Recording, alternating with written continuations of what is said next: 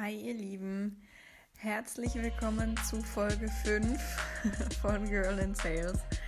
Wenn man mir vor ein paar Wochen gesagt hätte, dass ich mittlerweile meine insgesamt neunte Folge des Podcasts aufnehme, hätte ich demjenigen wahrscheinlich nicht geglaubt. Und deswegen freut es mich umso mehr, dass mir so viele Leute zuhören, dass ich so viel Zuspruch bekomme und ähm, auch das Vorstellungsinterview auf dem Snox-Blog. Danke nochmal an dich, Johannes, und an dich, Hilal. Ähm, hat mir einfach nochmal so einen kleinen Push gegeben. Und manchmal sind solche Pushs, Pushes, ich weiß leider nicht, wie man das richtig dekliniert. ich, ich glaube, ihr wisst, was ich meine. Ganz gut, weil man die dann auch als Puffer für Zeiten ähm, nehmen kann, in denen es vielleicht nicht so gut läuft. Und ich bin sicher, jeder von uns macht mal solche Zeiten durch. Und deswegen ist es ganz schön, wenn man dann diese ganzen schönen Erinnerungen sammeln und dann auch mal in einer etwas dunkleren und schwereren Zeit verwerten kann. Heute soll es ja das erste Mal um wirkliche Vertriebsthemen gehen. Ähm ich werde mich wieder langsam an die 30 Minuten rantasten. Ihr hört es vielleicht, ich bin noch nicht so ganz gesund. Meine Stimme funktioniert noch nicht so richtig. Oder zumindest wieder. Aber ich lutsch ganz fleißig Ricola, Bonbons und hoffe, dass es besser wird.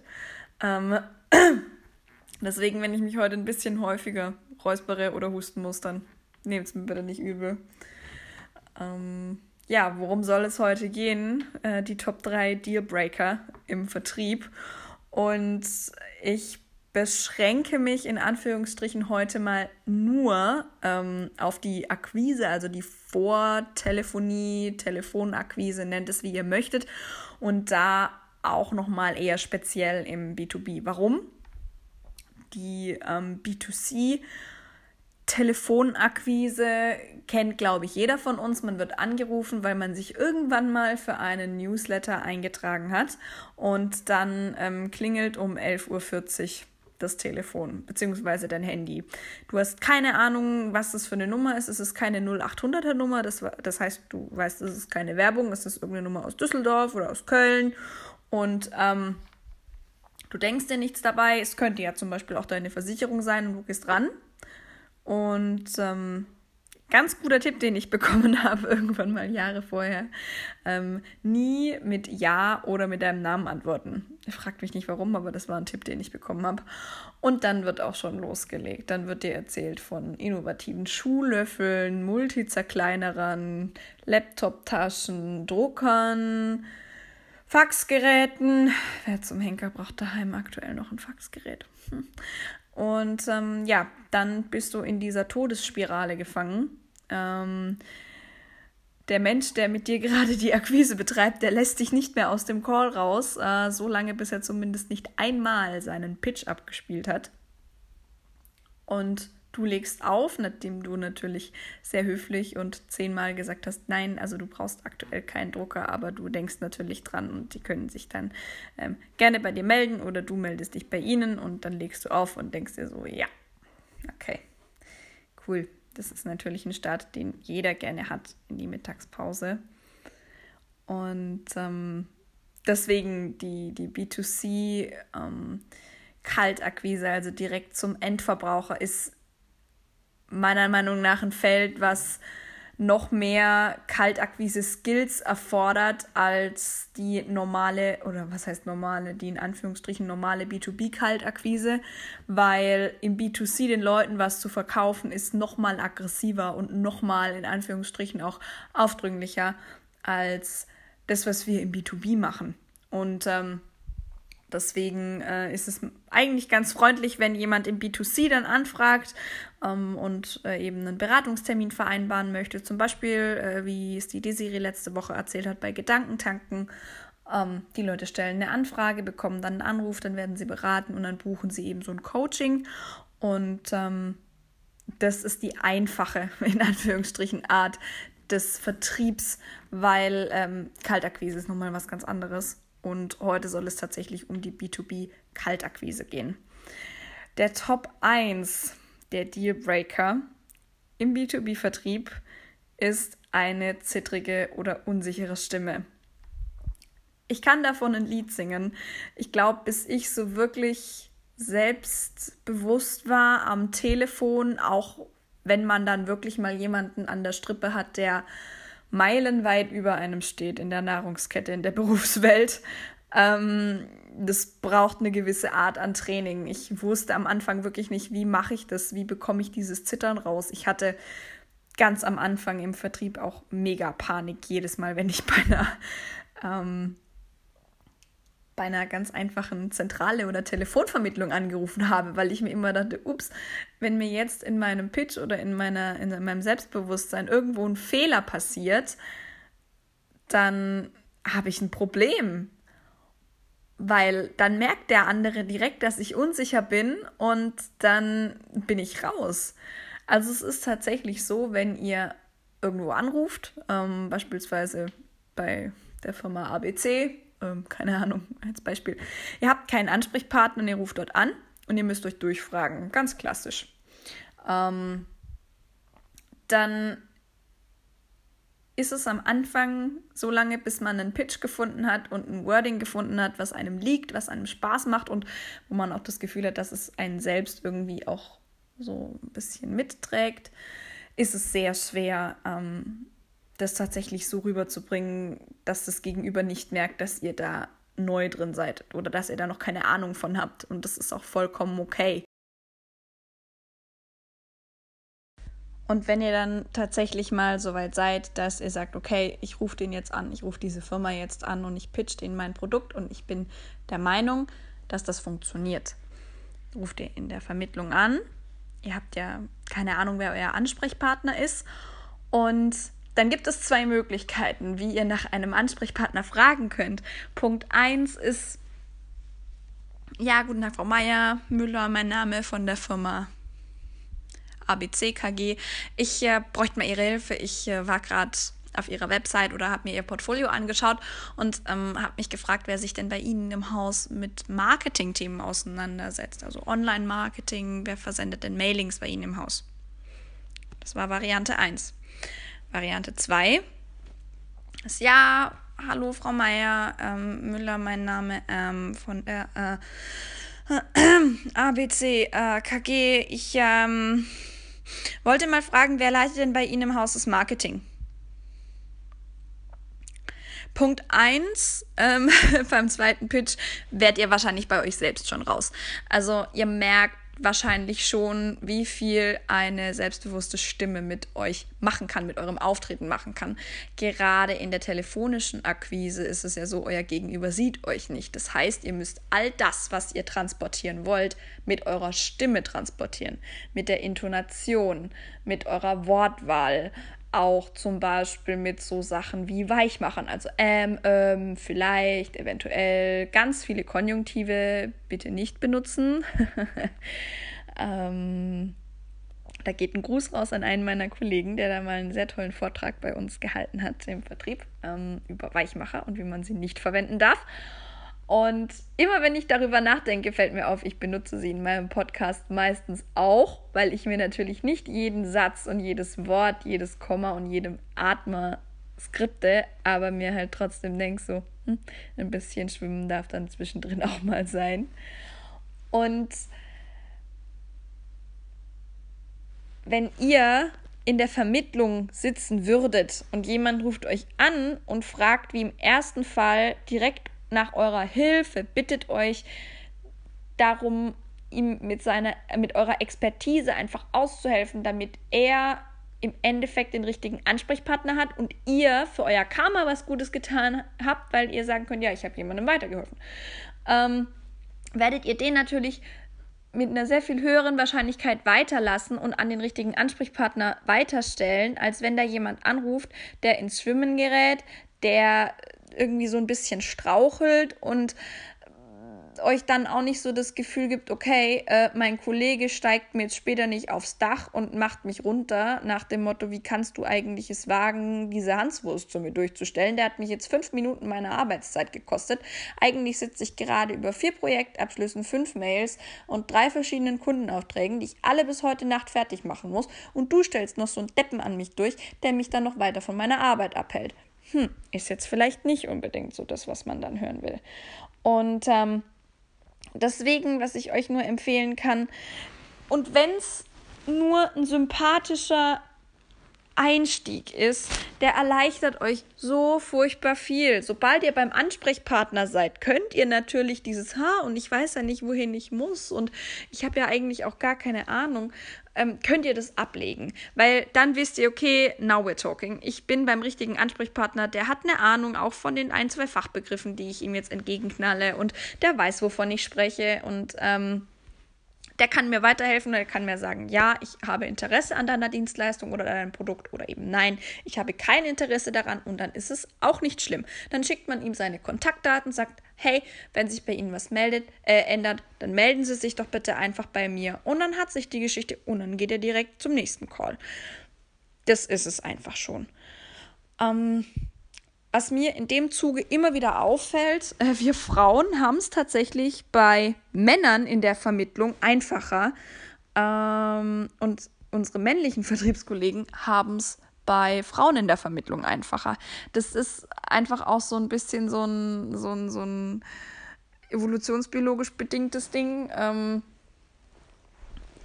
äh, wenn, wenn da jetzt in der Vermittlung eine Frau anruft und es sitzt ein Kerl am Telefon und sagt, ja, wie kann ich Ihnen weiterhelfen? Und die fängt dann an mit, ach, und ich war ja gerade auf Ihrer Website und ich bräuchte Ihre Hilfe, kommt bei ihm natürlich sofort dieser Ich muss sie jetzt beschützen Instinkt raus. Wenn ein Kerl in der Vermittlung anruft und sagt, ja, also ich fahre gerade auf ihrer Website und ich bräuchte mal ihre Hilfe, dann will die Frau natürlich auch zeigen, dass sie furchtbar fürsorglich ist und dass sie ihm weiterhelfen kann. Zumal wir Frauen ja auch immer den Dran Drang haben, anderen gefallen und anderen genügen zu müssen. Und ich meine, wenn man dann jemandem weiterhelfen kann, hat man ja eigentlich all das, was man erreichen wollte, schon erreicht. Ähm, das ist jetzt nicht meine Meinung. Es ist einfach so. es gibt Studien darüber, die sowas belegen. Natürlich jetzt nicht auf Vor- und Empfangstelefonie be beschränkt, aber es ist einfach generell sowas. Wir Frauen tun uns leichter, Männern zu helfen und Männer helfen Frauen einfach lieber weiter. Das, das ist einfach so und das werden wir in naher Zukunft auch nicht ändern können. Ähm, was mich allerdings jetzt wieder auf diesen Punkt zurückbringt, schwimmen und sich nicht sicher sein.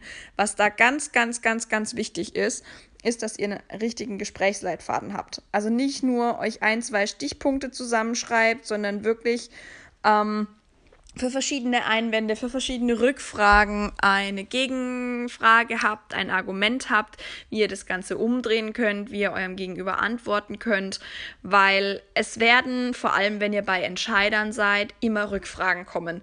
Niemand wird sagen, oh ja, Herr Kunde, eigentlich habe ich ja seit Jahren nur auf Sie, Ihren Anruf und Ihre Dienstleistung gewartet. Schicken Sie mir doch bitte morgen einfach ohne Erklärung ein Angebot, größtmöglicher Angebotsrahmen. Übermorgen haben sie dann die unterschriebene Auftragsbestätigung im Haus und ich freue mich schon auf unsere Zusammenarbeit. Mm -mm, das passiert nicht.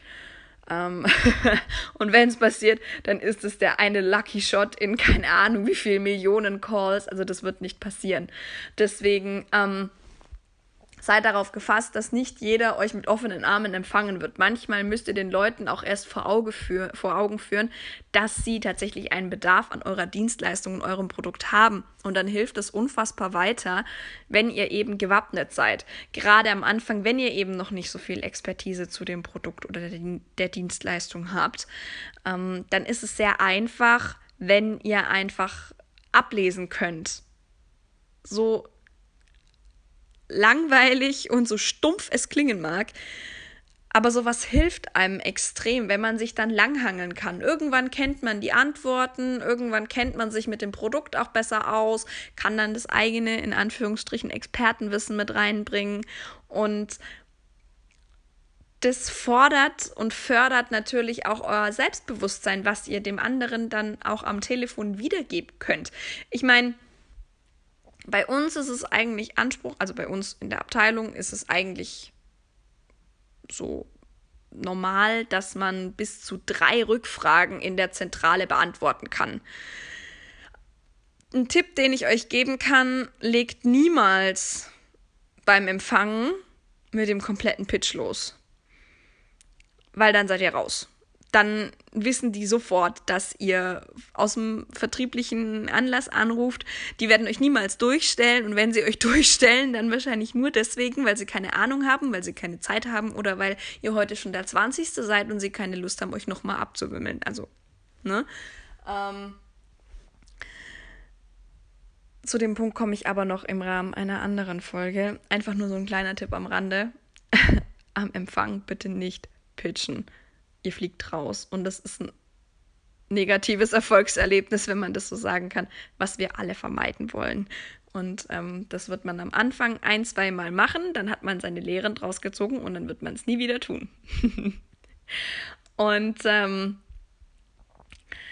ja, der Gesprächsleitfaden ist was, was meiner Meinung nach in manchen Unternehmen noch unterschätzt wird, weil ähm, ich tausche mich natürlich auch mit, mit anderen Vertrieblern, Vertriebsmanagern und Vertriebsmanagerinnen aus.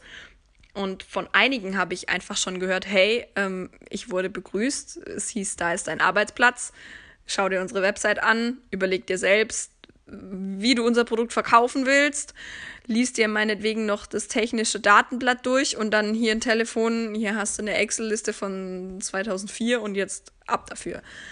Ähm, kann man machen, muss man aber nicht. Vor allem dann, wenn man möchte, dass das Unternehmen nachhaltig wächst, dass man ein einheitliches Unternehmensbild auch formen und in die Welt tragen möchte, ist es natürlich unfassbar förderlich, einen einheitlichen Gesprächsleitfaden zu haben. Natürlich sollte jetzt nicht jeder exakt dasselbe runterbeten.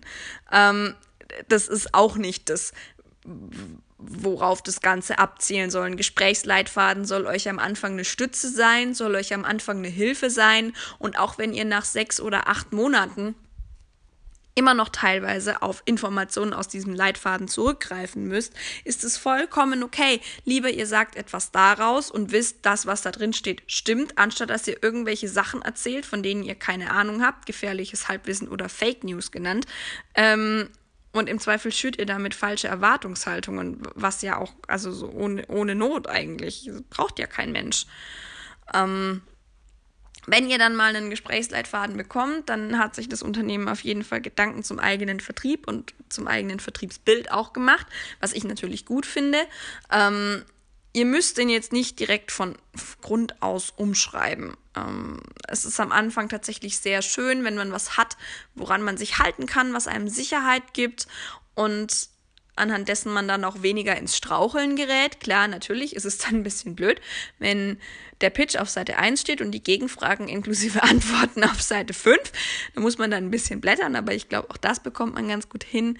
Und ähm, mit der Zeit schleift ihr daran. Ihr ihr bringt eure eigene Note mit rein in das Ganze. Ich, ich habe auch schon Leute erlebt, die gesagt haben, ja, Leitfaden ist gut, äh, ich nehme das jetzt als Grundlage und ich schreibe darum jetzt meinen eigenen Pitch.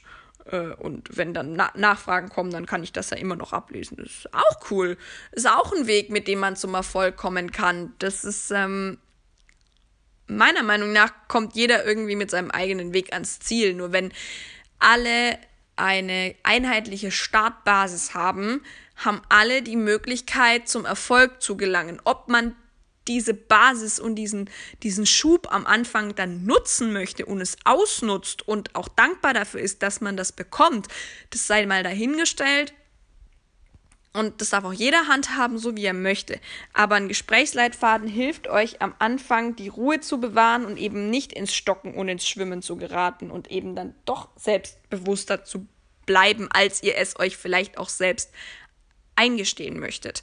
Weil niemand klingt jetzt furchtbar menschlich, wenn er alles nur abliest, die Tonalität in der Stimme kaum verändert und auch eigentlich keine Atempausen einlegt, außer er ist gerade mal an einem Absatzwechsel. Ähm, äh, sind wir uns, glaube ich, alle einig, dass das jetzt nicht unbedingt ähm, die Crème de la Crème der Vertriebsmanier ist, aber es ist einfach eine Riesenhilfe am Anfang. Und die dritte Sache, die für mich ein absoluter Dealbreaker ist, ist, wenn man im Vertrieb keine Ahnung vom Kunden hat. Also von dem Unternehmen, was ich gerade anrufe. Ähm, kurzes Beispiel. Ähm, ich arbeite in einer Firma, also jetzt Gedankenexperiment ist nicht wirklich so. Ich arbeite in einer Firma, die Kaffeemaschinen und Wassersprudler herstellt oder eben vertreibt für Büros, also im B2B. So, und ich rufe bei einer Firma an und ähm, verkaufe ihnen jetzt ein furchtbar innovatives Gerät, was bis zu 50.000 Tassen Kaffee in der Woche rauslassen kann. 50.000 Tassen Kaffee, wenn man davon ausgeht, dass die Leute fünf Tage in der Woche arbeiten und an jedem Tag fünf Tassen Kaffee trinken, sind das viele Tassen Kaffee pro Mitarbeiter in der Woche, also 25 Stück. Jetzt könnt ihr euch relativ schnell ausrechnen, wie viele Mitarbeiter dieses Unternehmen maximal haben dürfte, damit sich diese Anschaffung lohnt. Ähm, es ist absolut utopisch. Wenn ihr dann in einer kleinen Klitsche mit fünf oder zehn Leuten anruft, wird euch der Geschäftsführer oder der Entscheider sagen, ja, danke für Ihren Anruf, aber ähm, Sie wissen schon, dass wir da eigentlich gar keinen Bedarf dran haben. Oder wenn ihr beispielsweise in einer Rechtsanwaltskanzlei anruft und denen jetzt, ähm, weil ihr im Maschinenbau arbeitet, irgendwelche neuen Maschinen verkaufen wollt. Worst Case Scenario. Ich habe nie gesagt, dass ich sowas schon mal erlebt habe. Ähm, die werden sich auch an den Kopf fassen und egal aus welchem Grund werden die euer Unternehmen immer mit einem negativen Bild im Kopf haben. Ähm, wenn ihr bei einer Firma anruft, dann nehmt euch bitte die fünf Minuten Zeit und schaut euch die Website an. Mit einer Zeit ähm, habe ich zumindest was unsere Produkte im Vertrieb bei EchoBot angeht, ein System entwickelt. Ich schaue mir eine Website an und weiß relativ schnell, worum es geht, welches Produkt sich eignet, ähm, ob die dafür überhaupt offen sind. Ich meine, wir helfen Unternehmen in der Digitalisierung von Vertrieb und Marketing.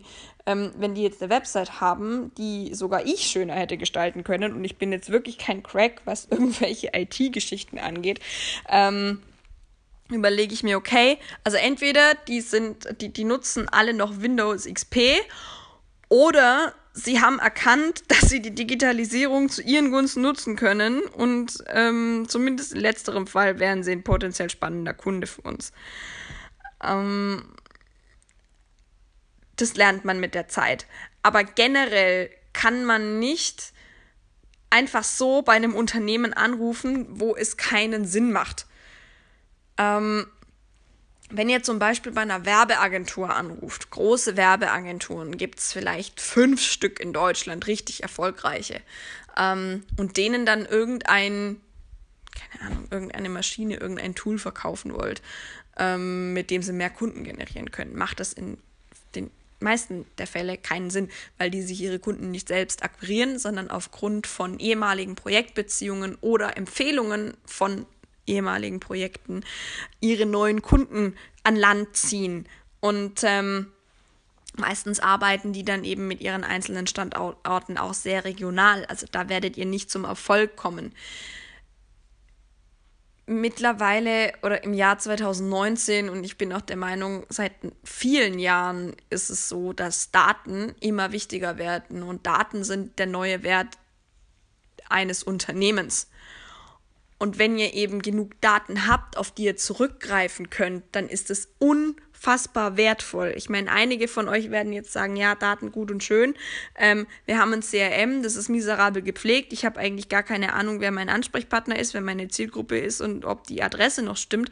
Dann, dann sag ich, äh, dann bin ich sehr gepempert und dann habe ich das große Glück, bei EchoBot zu arbeiten, weil wir haben tagesaktuelle Live-Daten in unseren Tools. Äh, wir können uns so viele Leads generieren mit unseren Tools, wie wir möchten. Wir können verschiedene Kampagnen ausprobieren. Wir bekommen direkt die richtigen Ansprechpartner. Ähm, das ist eine sehr rosige Vertriebssituation.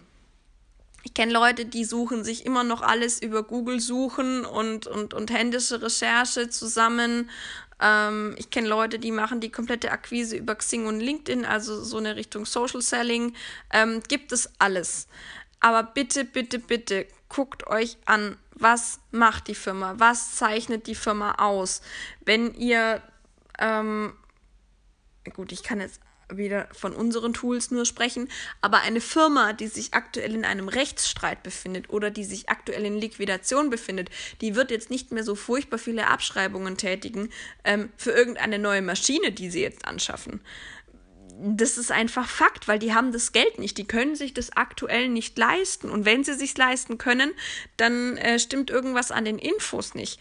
Oder sie haben irgendwo unfassbar viel Geld gebunkert, was sie ausgeben können.